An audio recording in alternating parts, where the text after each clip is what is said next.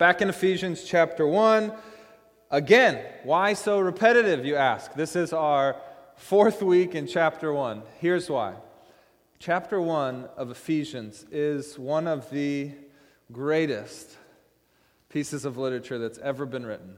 Penned by the Apostle Paul, one of the early missionaries of the Christian movement, but inspired by God Himself as He reveals things to the Apostle Paul that only God knows, but He chooses to give us insight into the divine mysteries all the way back, not just to the beginning of creation, but before the foundations. And so we've been soaking ourselves in it. We'll be in there this week. We'll be in there next week. And then finally, we'll move on to chapter 2. Now, if you haven't been doing what I prompted you to do a couple weeks ago, I'd encourage you to start doing that, which is to read through the letter to the Ephesians, six chapters, once a week, this whole time we're in the series on Ephesians.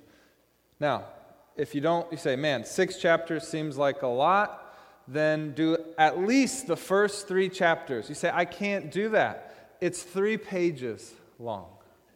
And if you do not know how to read three pages, then you can listen to it through an app on your phone that will actually read it to you.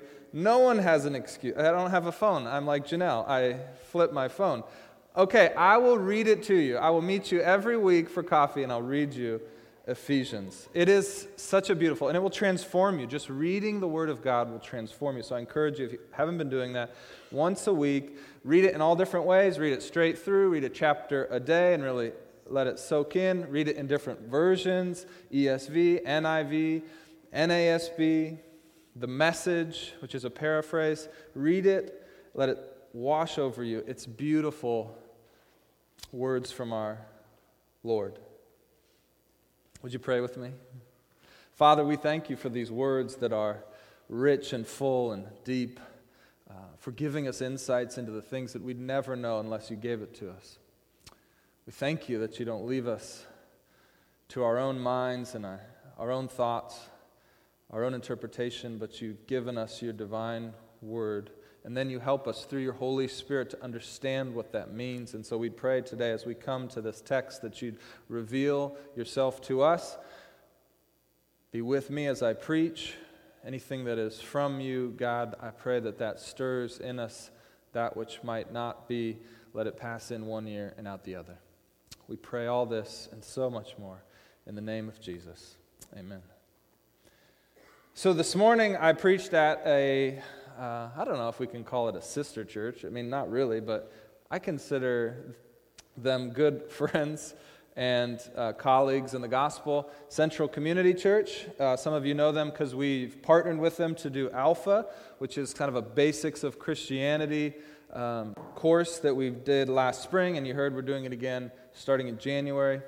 Come talk to me if you're interested in being a part of helping us put that on it's such an amazing time where we get to help people come with, without any pretense to just ask the questions and have the conversations of faith and what is the meaning of life and who was Jesus and why was the cross important and, and why do we read the Bible, things like that.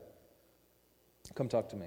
But I preached at their church uh, this morning, and the reason I did is because on Thursday evening, my friend Jeff, Pastor Jeff over there, called me, actually texted me and he said, I'm in the hospital having my third child. Could you fill the pulpit for me on Sunday? And I said, Sure, I've got nothing going on this weekend. The collaborative hackathon, huge success. Great work, everyone. Um, I'll love to do it. Now, I, I wasn't so snarky like that. It was over text. So I was like, Sure, great. I said, The only thing is, if I do this for you, please name your son after me. Guess what they named him? Charles David Neuschwander. Just saying. Turns out there's lots of other Davids in the world as well, but I like to think he named him after me. So praise be to God. Have a great week. okay. So they had their third child. Jeff's an amazing friend. He asked me, I said, Jeff, what do you want me to preach on? Uh, he said, Well, you know, the elections are coming up. I'd love for you to talk about politics. no, I'm just kidding. He didn't ask me that. But I did make that joke this morning. Got a great laugh because they were scared that I was actually going to talk about it. Uh, but it did get me thinking because there are these things lurking around the corner, these elections, and uh, I was thinking about them and thinking about how really weird voting is, right? Like, I don't know if you guys get scared or sort of anxious about it, um, but when we vote for a particular candidate over another candidate, um, really what we're doing in a sense is associating ourselves, or at least it feels like we're associating ourselves with that particular candidate, and not just that candidate for president or senate or whatever, but that candidate, everything about him. That's what it feels like. It gives me some angst uh, because uh, it's not like I want to be associated with everything about a candidate. I don't want to be associated with their character, but it seems like that's what I'm associating with, or their personality, or their personal past, or their personal present, their brand, every political position they've ever taken on anything and everything. It seems like I'm being associated with their email history, with their tax returns, right? That's supposed to be funny. And it's alarming, right? And maybe the most alarming thing is that I am associating myself with their political future. The success or the failure, should they be elected. And that's terrifying. maybe I'm the only one that gets a little angsty about that. It's a lot to take in.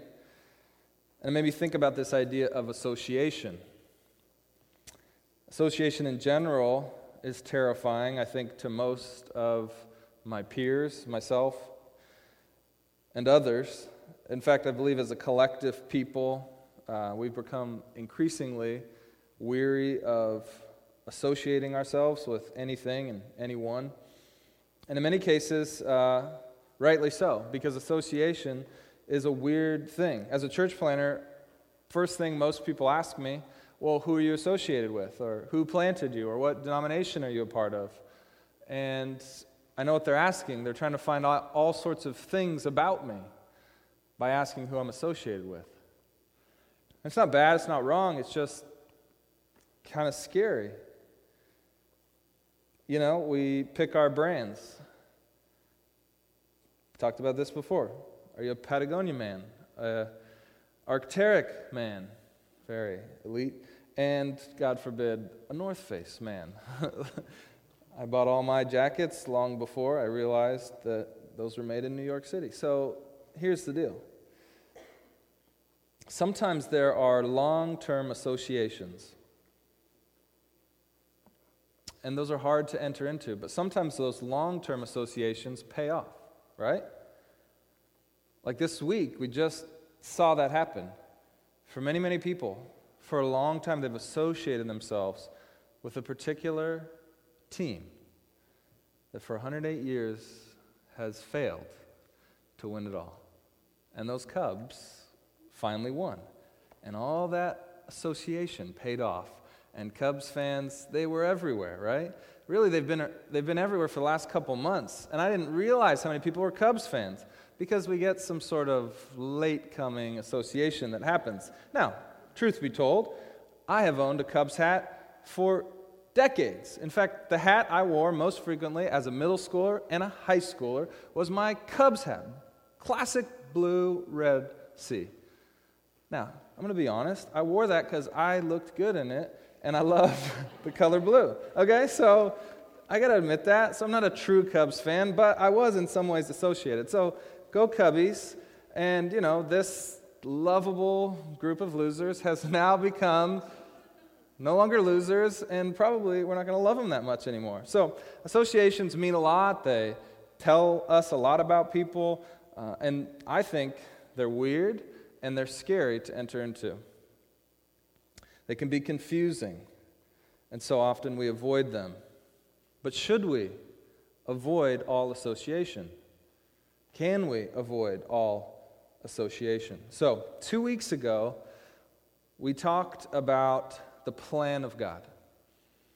And I want to show you something that we're doing and something that you might not have seen in this text.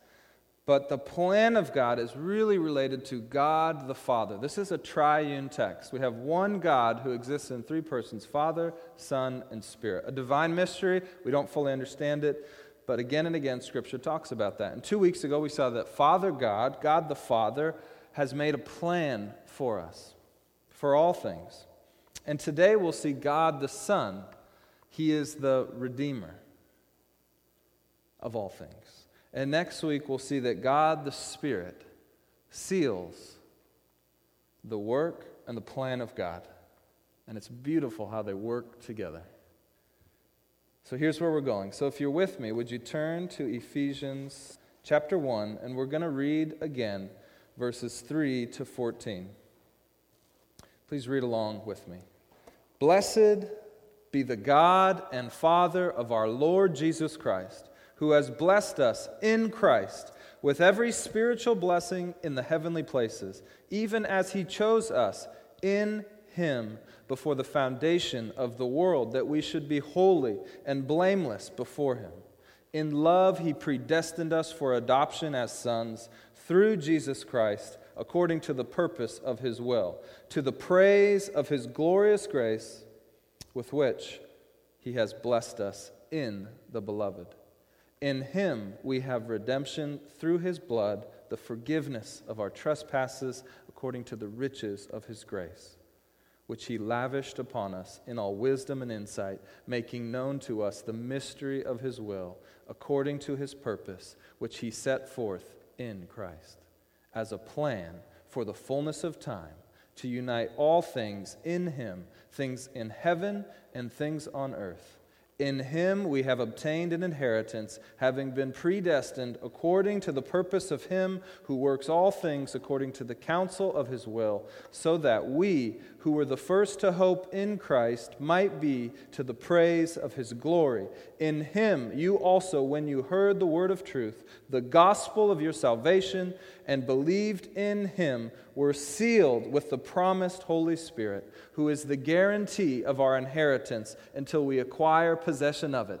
Say it with me to the praise of his glory. Woo!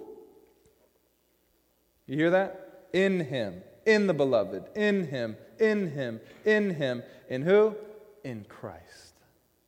Nine times in that short text, we're told some formulation of in him, which is in Christ. You think that's important? You think it's an important piece to understand? The in him, the in Christ, in God the Son. Wow. We're going to be talking about that today. And what I'd like you to do is just turn over one or, it's probably one page for you, to the beginning of chapter 2. Maybe you don't even have to turn. Maybe you scroll. This is not in your bulletin, so uh, follow along with me. And here's what I want to show you. And we'll come back to what do these in hymns mean? What's actually happening here? But what I want to do is show you what they result in, okay? What they result in. And so we're going to read starting in verse 1, chapter 2. The in hymns will solve a problem, and chapter 2 tells us. And you were dead in your trespasses and sins, in which you once walked, following the course of this world, following the prince of the power of the air, the spirit that is now at work in the sons of disobedience, among whom we all once lived in the passions of the flesh, carrying out the desires of the body and the mind, and were by nature children of wrath like the rest of mankind. But God, but God, being rich in mercy, because of the great love with which He loved us, even when we were dead in our trespasses, made us alive together with Christ. By grace you have been saved, and raised up with Him, and seated with Him in the heavenly places. And look how that happens in Christ Jesus. So, this is the result that we go from death to life. This is why it's so important to understand what it means to be in Him. Now, boom, told you we're going somewhere else. Flip your Bible like this, all the way to the front. Genesis chapter 3, first book of the Bible. I'm going to show you something pretty cool. Very beginning of the Bible, Genesis chapter 3. and we're going to start in verse 14.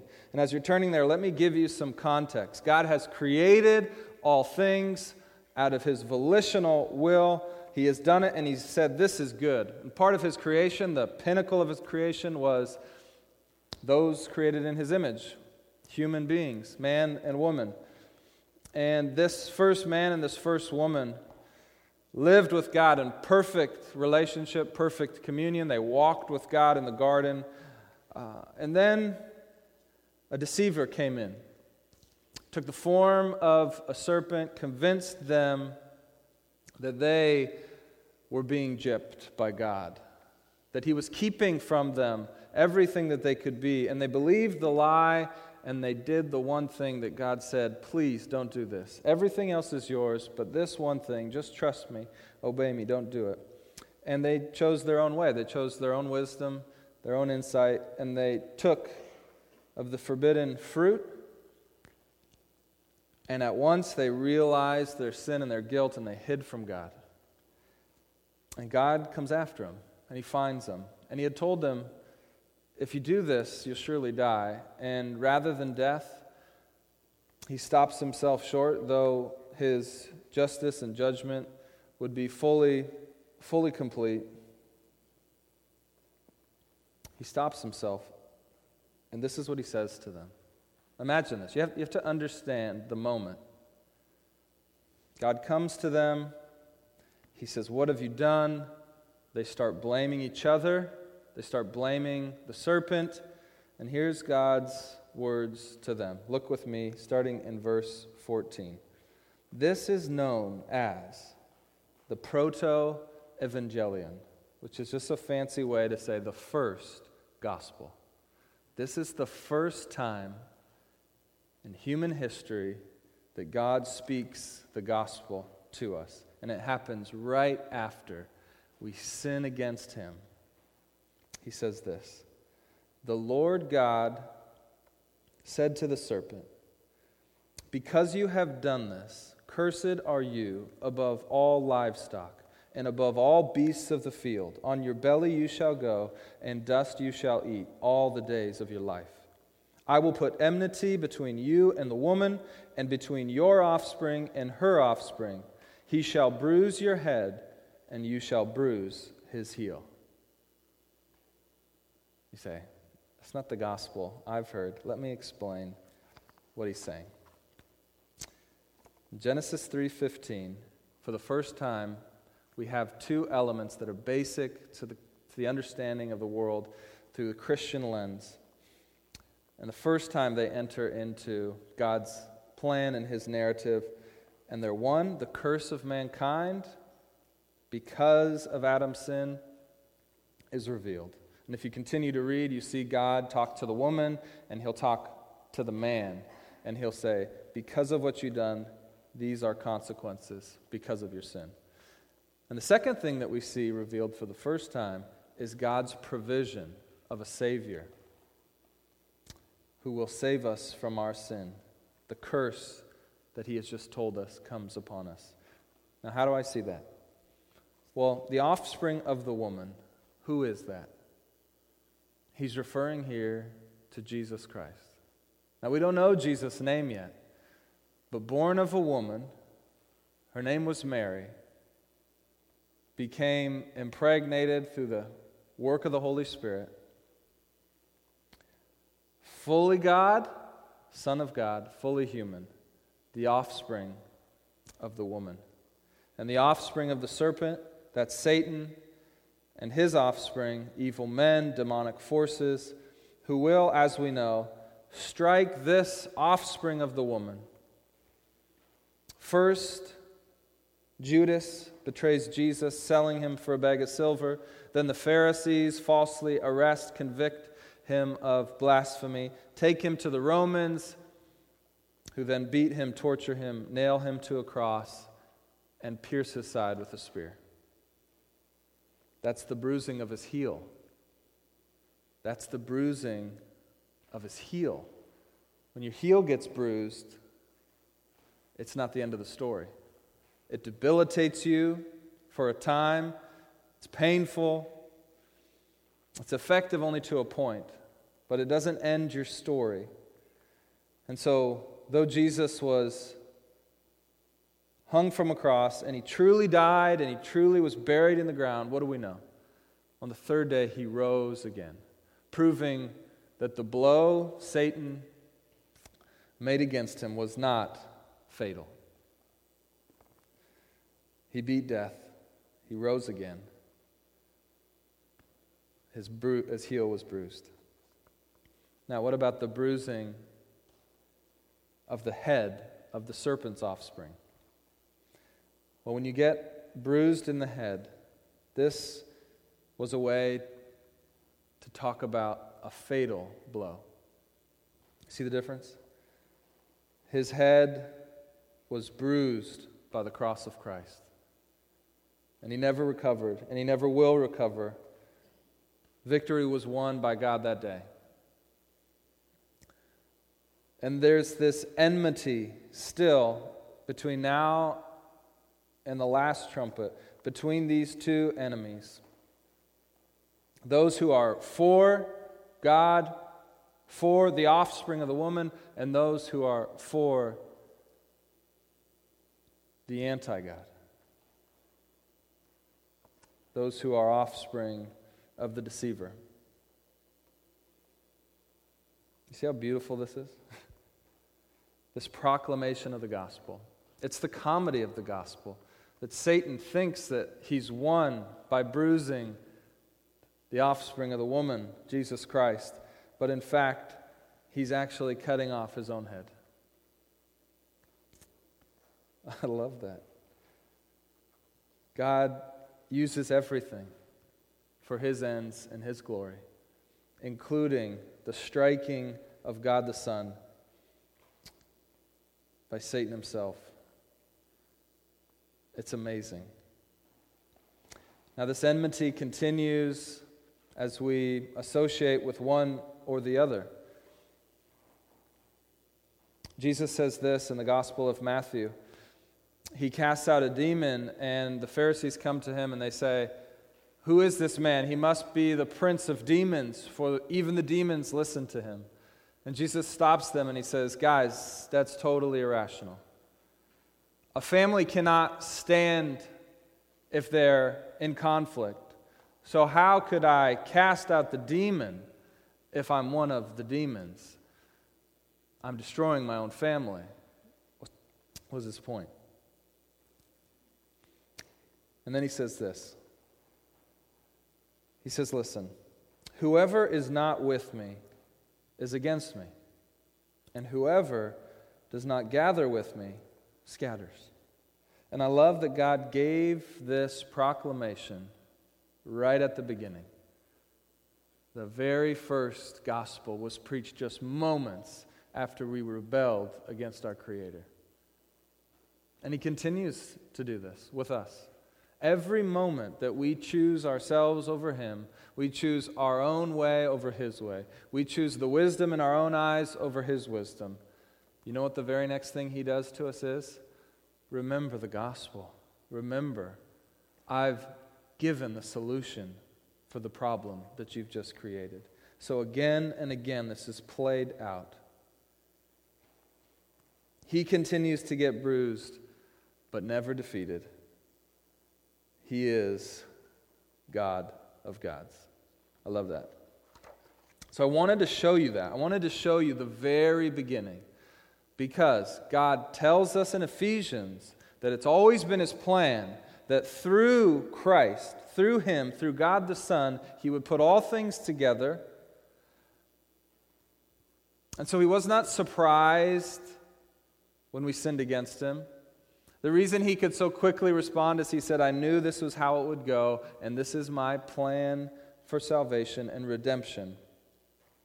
So he's not caught off guard. He's not taken back. He does not sulk. He does not complain. He doesn't just go think about it. Should I give up? He knows exactly what he's going to do. He's going to send the Son. That's always been his plan. It's not a salvage plan, it's not plan B. It's not like, what am I going to do now? It's all a part of God's divine, his uh, divine plan, his match, uh, unmatched wisdom has thought through this plan and he carries it out through his power. Are you beginning to grasp the magnitude of this? The magnitude of, of who God is, this fantastic story that God invites us into, how unfathomable his grace and his mercy are, and how in control he truly is. It's important to see that. He's in control. And so, no matter how hard a time you're going through, no matter how confused you may be, no matter how much your heel has been bruised, no matter how confused you are by the options for president or how frustrated you are with the sinfulness of the world, the pain that it causes, just know that God has it. He's in control. It's according to His plan. And He's moving things forward. He's always known that it's in Christ. In Christ is the way forward. I hope you see this. I hope it brings you peace and joy to know that it's part of God's plan, even though it includes the bruising of heels, bruising of His Son.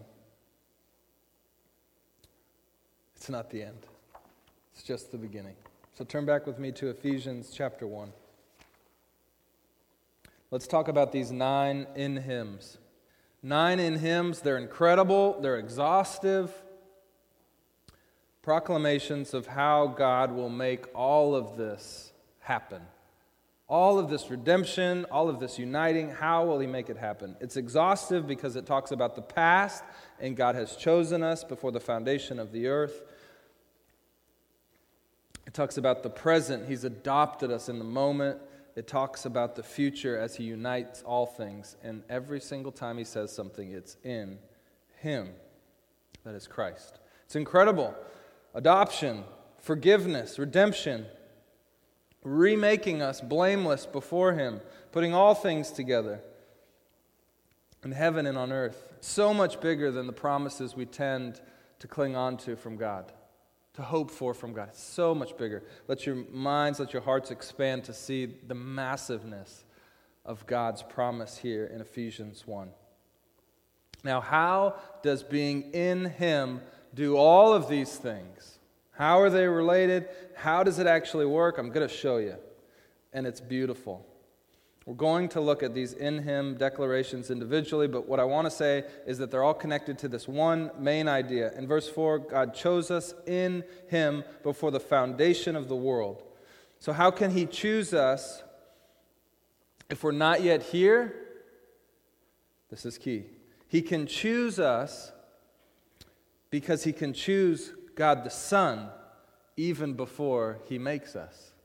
And that's what He does he chooses eternally God the Son. So here's the big idea God never did, He never has, and He never will choose us apart from Christ. He literally cannot do it because none of us are equal or worthy of His presence. He's perfect in every way, He's holy in every way. We cannot be in His presence. There's only one who can, and it's the Son. Jesus Christ. Will never be enough, no matter how hard we try, no matter all the good that we try to do, no matter what we can accomplish, no matter what we can give or build to the kingdom of God, will never be worthy of this honor. There's only one, and it's always only been one. It's Him, God the Son, Jesus Christ. So you see what I'm saying here? This might not make sense, but hold, hold with me. God chose his son because he's the only one who he could ever choose. Because he's the only one that would ever be worthy to be chosen. But if we are in him, or you might say, lose ourself in him, then we too, by proxy, are chosen. You could say it this way. When Paul says God is choosing you, he's not saying he's choosing you, He's saying he's choosing the Son, and you happen to be with the Son. Lucky for you. And when God says he's choosing the Son, he's actually saying he's choosing himself because the Son is God.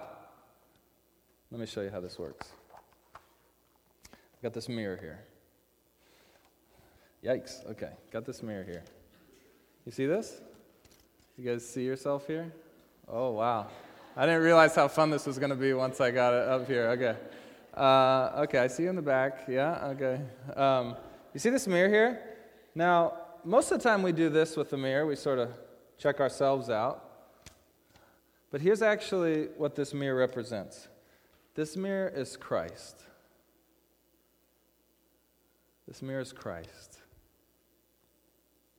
And when we choose to be in Christ and to lose ourselves in Christ, this is what it looks like.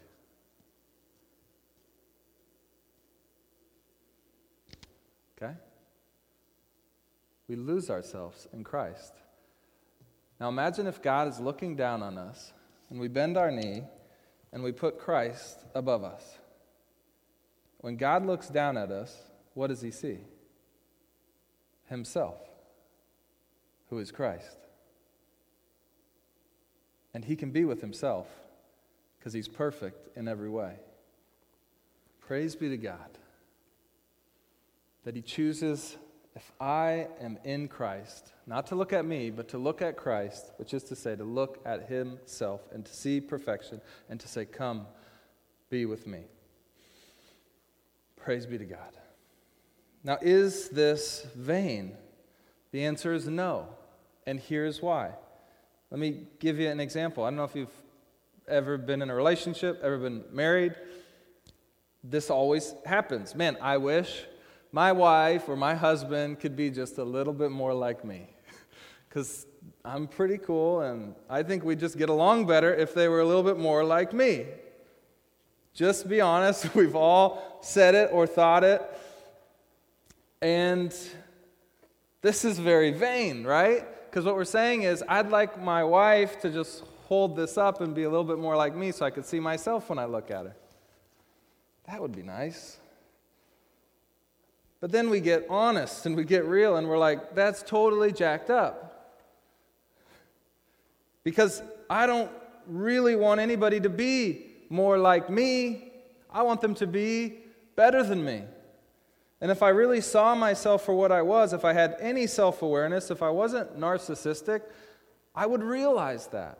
That to tell her to hold up a mirror so I could see more of me is totally wrong. But when God says that, it's not vain because there's literally nothing better than Him. He is the best thing there can be. He is not lacking in self awareness.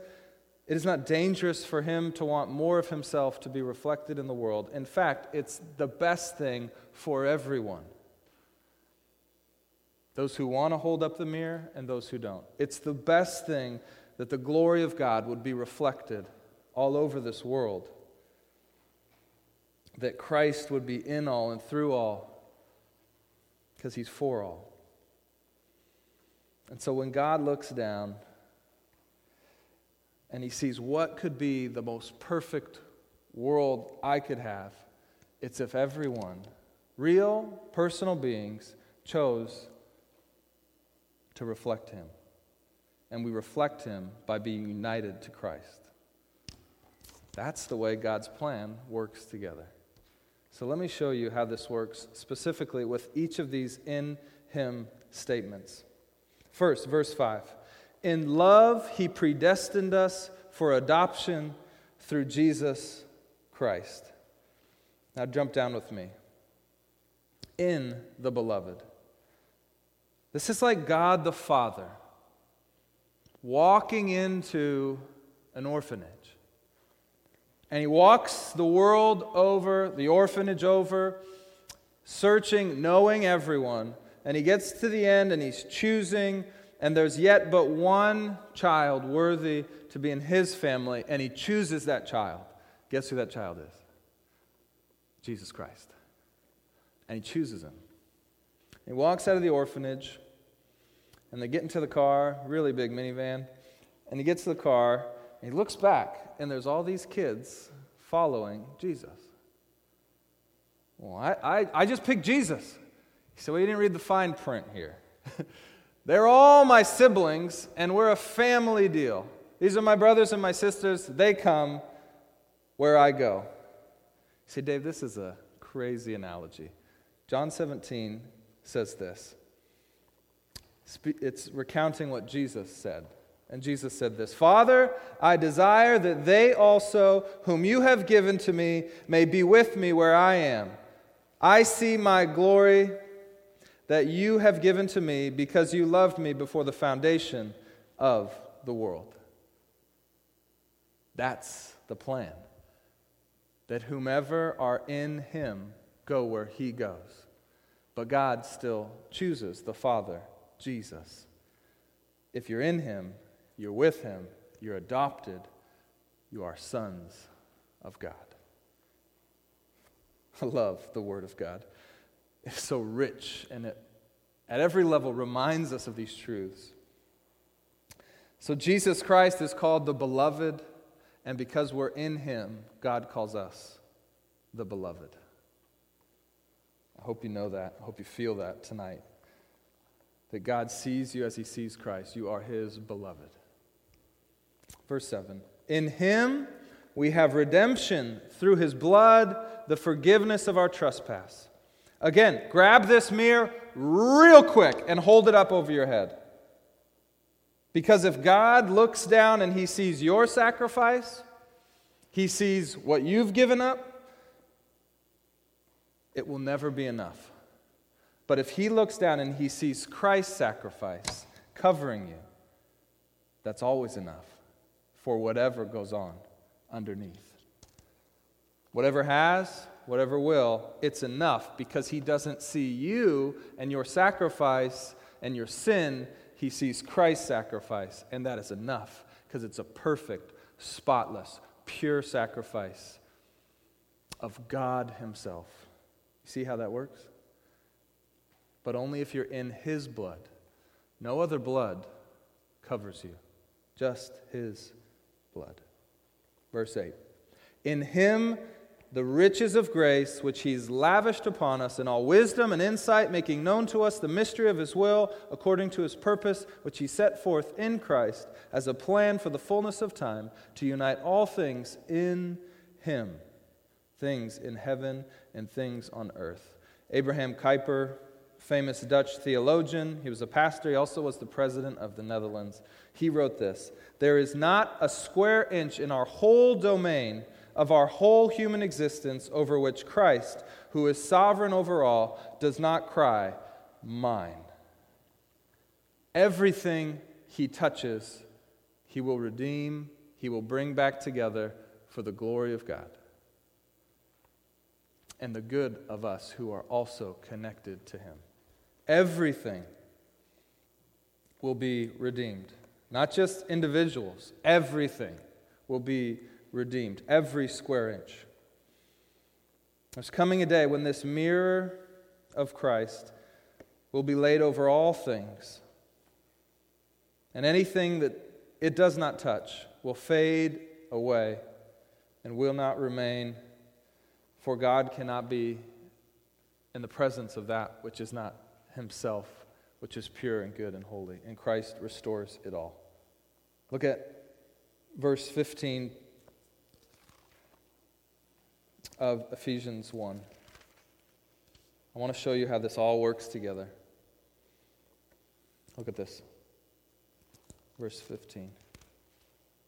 For this reason, because I have heard of your faith in the Lord Jesus and your love towards the saints, I do not cease to give thanks for you, remembering you in my prayers, that the God of our Lord Jesus Christ, the Father of glory, may give you the spirit of wisdom and revelation in the knowledge of him having the eyes of your hearts enlightened, that you may know what is the hope to which you have been called, what are the riches of the glorious inheritance in the saints, and what is the immeasurable greatness of his power towards us who believe according to the working of his great might.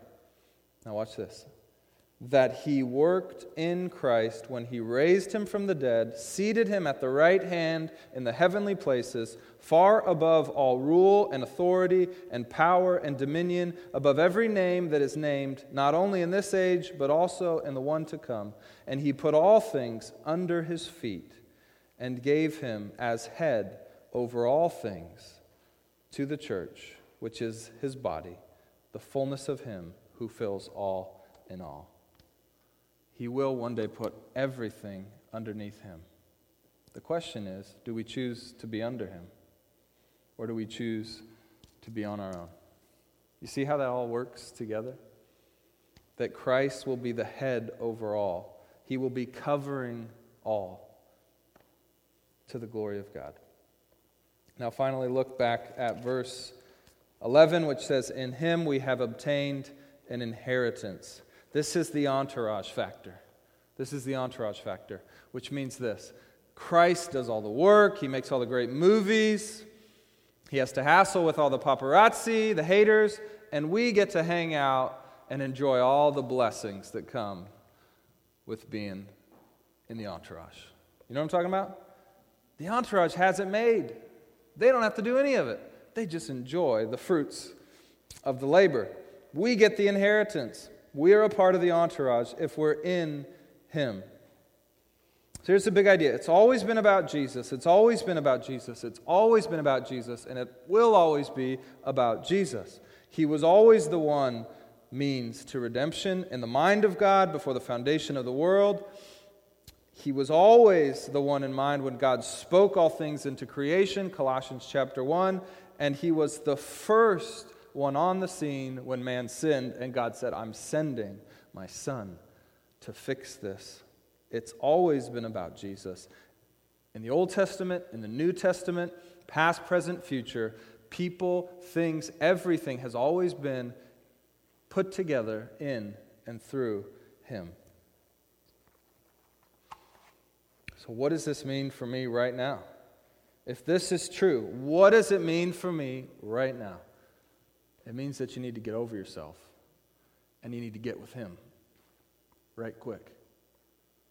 Get over yourself, get with Him. The truth, the truth that all of us have and all of us might become everything that we're meant to be is only because of Him. And the reason God tells us that nine times in one chapter is because He wants to beat the snot out of us. And the snot that He wants to beat out of us is our pride. And it's sticky and it hangs on, but He keeps hitting us with it. It's in Him, people. It's in Him. Get over yourself, get with Him. Stop looking at yourself in the mirror. Grab Christ and throw Him in front of you. This will result in intense humility, overwhelming thankfulness, seeing that God has chosen to give me Christ, the only one that's worthy of his presence. Second thing that I need you to understand in what universe do we live if this is true that we don't want to be associated with him? What, what world are we living in in which we don't want to be associated with Christ? How can this be a bad thing? Do people at your work know that you're with Him? In your classes? In your social networks? Do they know you're with Jesus? So many Christians are ashamed to be associated with Jesus. So many ashamed to be associated with His bride the church, so many ashamed to be associated with others who associate with Christ. That's other Christians. Listen, the family is big. And you're not going to love every brother and sister in the same way. There's going to be people that talk different than you, think different than you, dress different than you, live their life in a slightly different way. And at times you're going to be like, you're wrong. But listen, be very careful not to dissociate from the people of God. in the fear that you're dissociating with God Himself, with Christ Himself. so that you might look relevant or hip or cool. What are we doing? Be very careful that you don't throw away your association with Christ just to be relevant. So, my friends, covet Christ above all else. Be in Him in every way that you can. Be near to Him. Pursue Him. Sacrifice to have more of Him. Cling to Him with everything that you have because it's in Him that you were chosen. And it's in Him that you have life. It's in Him you have adoption. It's in Him you have inheritance. Love that. You're allowed to have Him. Choose Him every day. Choose Him to be with Him and in Him and for Him. Oh, praise be to God that we're in Him. Let's pray. Father, we, we admit, we confess that we often find it hard to associate with you in a city like this, in which there's pain often associated with associating with you. That we might lose friends, that we might lose family, that we might be injured or lose our job. But God, help us to remember that this has always been a part of associating with you, that there are real sufferings that happen because of it. God, that there are 7,000 Christians who, because of associating with you last year, lost their lives. Help us to be bold in associating with you. Help us to not fear it. Help us to know that associating with you is the greatest and best thing that we've ever had the opportunity to do. And help us to boldly say, I'm with him. We pray this all because of Jesus because of the cross, because of the resurrection. Amen.